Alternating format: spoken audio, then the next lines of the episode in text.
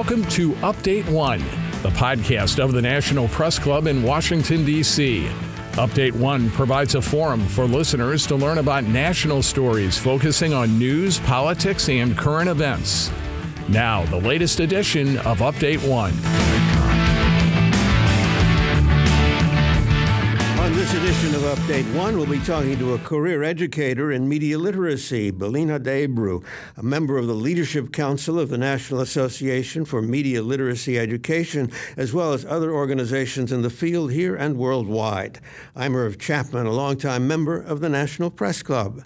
Dr. Debru, teaching people how to glean the facts and screen out the exaggeration, bias, misinformation from their sources of news must involve different tactics for different audiences and age groups.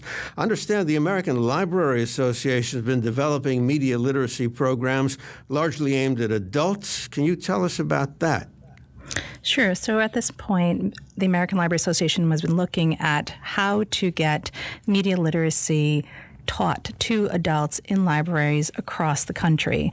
And so in the past year, they put together a grant that was done in conjunction with the Knight Foundation, the Democracy Fund, and the News Literacy Project in order to communicate to their public, their public being in the libraries themselves, about how to look critically at the news, how to look at the media critically. And how, what does that entail? Well, I think it entails really asking people to look at their themselves and look at their own biases, and then looking to see multiple perspectives, to find balance in what they're actually taking on as news, whether it's newspapers, radio, television, to be able to see that there is much more going on. Um, certainly, we tend to look at the news on a surface level, and I think there's much more that needs to happen beyond that. And, and the looking libraries at it, are do, they're doing this in public libraries around the country. I think they're beginning to look at this in public libraries because it's a great way to communicate with the public, and certainly in schools, this is another big venue. And library service, young adults, adults, children, and so forth. So it's a it's a great opening of a door to the public that normally was not open. Well, there's been a lot of focus on uh, Facebook among social media mm. since it admitted to being a source of much information in the run up to the 2016 election. And Facebook has just recently taken down a whole bunch of sites uh, that uh, were being aimed from Russia, places in Europe. Now, here in this country, is Facebook growing or fading as a prime source of information for young people? I think for young people, it's definitely on the fading side. It tends to be, I think, my, what I would talk to my students about would be it's their parents' social network. It's not the area in which they're in, or certainly not the where they want to be in. Uh, they tend to be Instagrammers and Snapchatters. They use Twitter, but Facebook itself is something that consider, frankly, old. Um, it's not reaching their age group, and it's certainly not reaching their friends because they're not on it as well. But their parents are, and their grandparents. What can be done to reach them on the media that they now favor? Well, I think actually that takes us back to schools and where I think media literacy needs to be happening in school libraries, certainly looking at um, instruction in, in civics areas. Um, every day they're on they're on, whether it's on their phone, whether they're texting, whether they are listening to programs. So they're receiving a lot of media. They're not being asked to discern it or to question it very often. And I think the one place that we know that they can do that is actually in schools when there's an opportunity where there are teachable moments, which happen quite daily with the news today, um, and actually asking them to think about how the messages are being received and perceived, and certainly looking at the idea of bias as well. Well, it's been suggested that the best way to teach young people how to interpret the media they use is to teach them to be amateur journalists, how to ask questions, challenge assertions, write what they learn truthfully and interestingly. What's your take on that? It's not a bad idea. They're producers anyway of media. They definitely take on media content and reproduce it. That's why YouTube is a huge part of their lives. And I think teaching them to be citizen journalists, student journalists, is a great way to get them involved in a different way. And certainly, I think it takes the news into a more personal level for them if they can actually communicate things that are stories of interest to them. Well, what other ways uh, would you address the people of that generation? Well, they have so many opportunities on their social network sites that um, really adults aren't on with them. And I think there's opportunities to take those places and perhaps give them a different lens to how they actually translate their messages, how they talk to each other. Um, one of the things that certainly happens is this look at digital citizenship and how they talk to each other, how they engage with each other. I think that's another avenue within media literacy that we look at because it's incredibly important. Um, and they are in those spaces. And so I think we have to look in those spaces to see how we can communicate with them. What does digital citizenship mean? Well, it's really about who you are online, knowing your digital footprint, being able to see your path within that area, and making sure that the information you're providing is safe. And that's certainly something that um, you really have to get students to think about because giving away their privacy is very easy.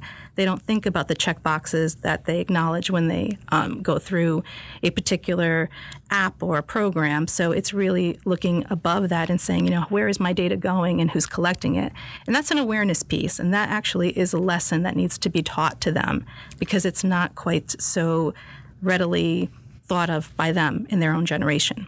Well, people both young and old have been relaying to their friends information or websites or memes or what have you uh, that are out of whole cloth. And we saw just the other day uh, that the posts about Justice Ruth Bader Ginsburg being at death's door right. on social media all over the place.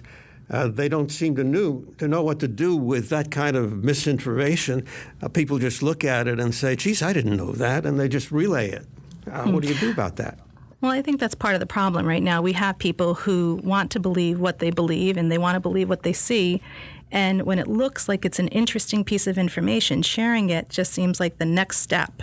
And I think really it's that it's the stepping back and saying, you know, is this true? How do we get people to really look beyond the superficial do some research, find out whether or not this is actually valid information, talking to someone, or even looking at various news sources.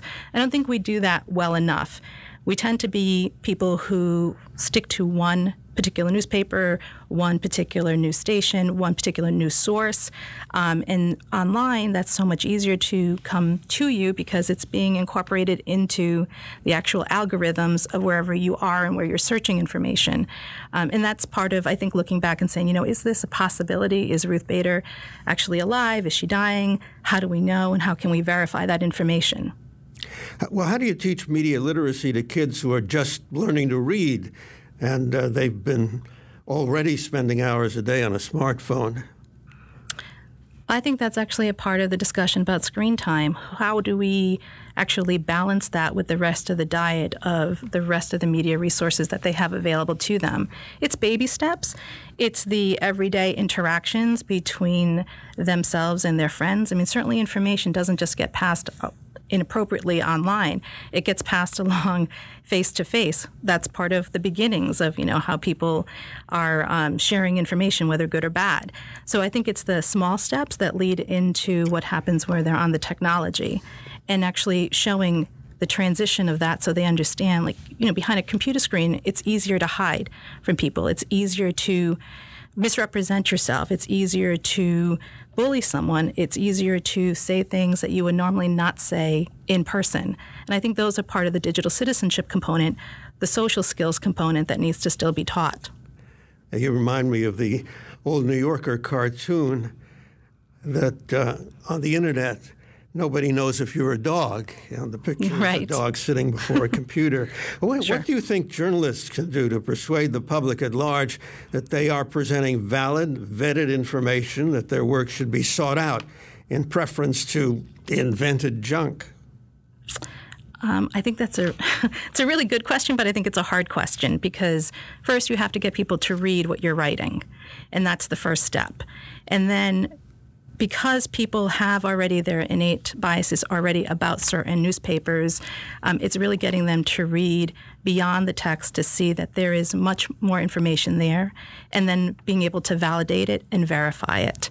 So I, I think it's a, a couple of steps in the component.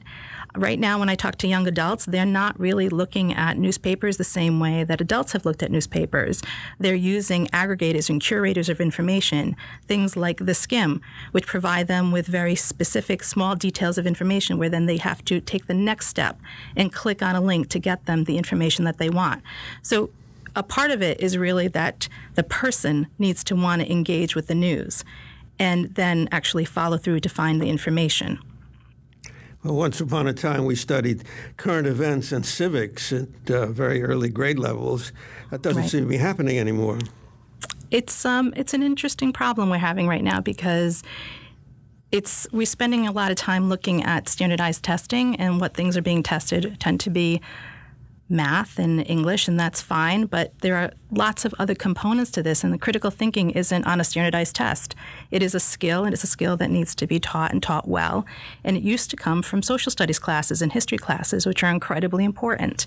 Um, and that's where I think you know we really need to do a better job focusing on for all of our students. It's part of whether or not our citizenship in the next election will be involved, whether our young adults will be participating.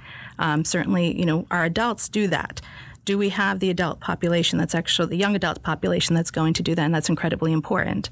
So it needs to be there. Are news media, do you think, on the right track when they expand their fact checking staffs and the space they assign to fact checking? And should they rebut false assertions within the story that reports the assertions? Uh, I think that it's a place. I think it's important right now. I think certainly it. We are at a time right now where everything's getting questioned. So I think the fact checker piece is incredibly important. I think we can't not have that it isn't like fake news hasn't been around prior to the discussion that's been happening in the last couple of years. It has been around for quite a long time. We just seem to see it highlighted so much more now prevalently. So having the fact checkers, I think, is incredibly important. But I think also the reality is is that every news station has their fact checkers, and somehow in the midst of fact checking, we still encounter bias within that. Um, so it's an important thing to highlight, but I think it's also about getting people to know that there are multiple sources of information and they actually have to go in that direction to get to the accurate piece of information. So you're saying the fact checkers are not trusted by people who believed uh, the guys who told the fibs. I think that's partly true. Um, some of this is innate. You know, some of this is a part of, you know, perception, personal belief systems. There's so many other components involved in that that I don't think we actually ever had a discussion about prior to this. So we're highlighting actually a time when we really need to look at all of those pieces and actually teaching people that there are more than one perspective. There is another side to the story and that we need to listen to that side as well it isn't easy, and certainly, you know, with the program that the ALA has put forth, it's something that I know that they encountered as well. You need to make sure you provide balanced information for people so that people aren't walking into a room thinking that they are marginalized or they are not being represented by the media or by the messages being sent to them. ALA being the American Library Association that we started out talking about. What, what obligation, in your view, does Facebook and other social media have to act like news media with editors who screen out information that doesn't have appropriate sourcing? Well, I think it's an interesting question to ask because I don't think that Facebook ever thought they were that they were in that job.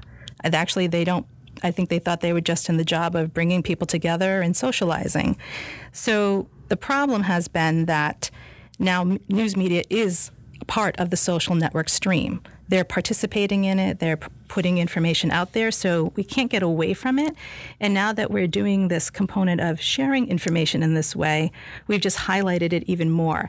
So I do think that Facebook has to come up with some way to maybe vet sources or um, certainly participate in the conversation that, that we're all having on media literacy and fake news. I don't think you can step away from it and not see that the social networks are a part of the whole equation. And yet, writ large, the number of reporters hired by news media are half what they were at peak. Uh, mm-hmm. And uh, Facebook is and the others are only now getting into the business of maybe hiring reporters and editors uh, to take a hand in preventing such things as happening uh, in uh, in India, where social media uh, were declared a major source uh, for a report just the other day on the persecution of minority religions that the Hindu Nationalist Party is being accused of persecuting Christians and social media leading to such persecution. And again, here you have social media in the middle of it. Well, I think look, here's the thing. I mean, social media will tell you that they were never in the business of journalism in the first place, you know. And if that's if this is the end result of the fact that they've created a monster of, you know, information and algorithms and data and advertising, all of that is part of the media. And that is the reality of what they're doing. It's a business now. So if they're hiring journalists, then they're hiring journalists. But that wasn't what they were hiring before. So, you know, we're looking at this very differently now. It's, an, it's another look at another world, and certainly putting journalists in the middle of that will bring it to another level. On this edition of Update One, we've been talking to a career educator in media literacy, Dr. Belinha de Abreu, a member of the Leadership Council of the National Association for Media Literacy Education.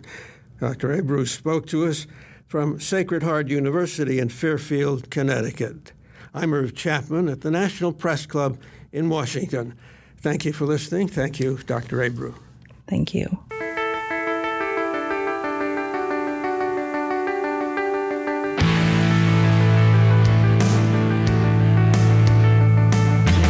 You have been listening to Update One, a production of the National Press Club's Broadcast Committee.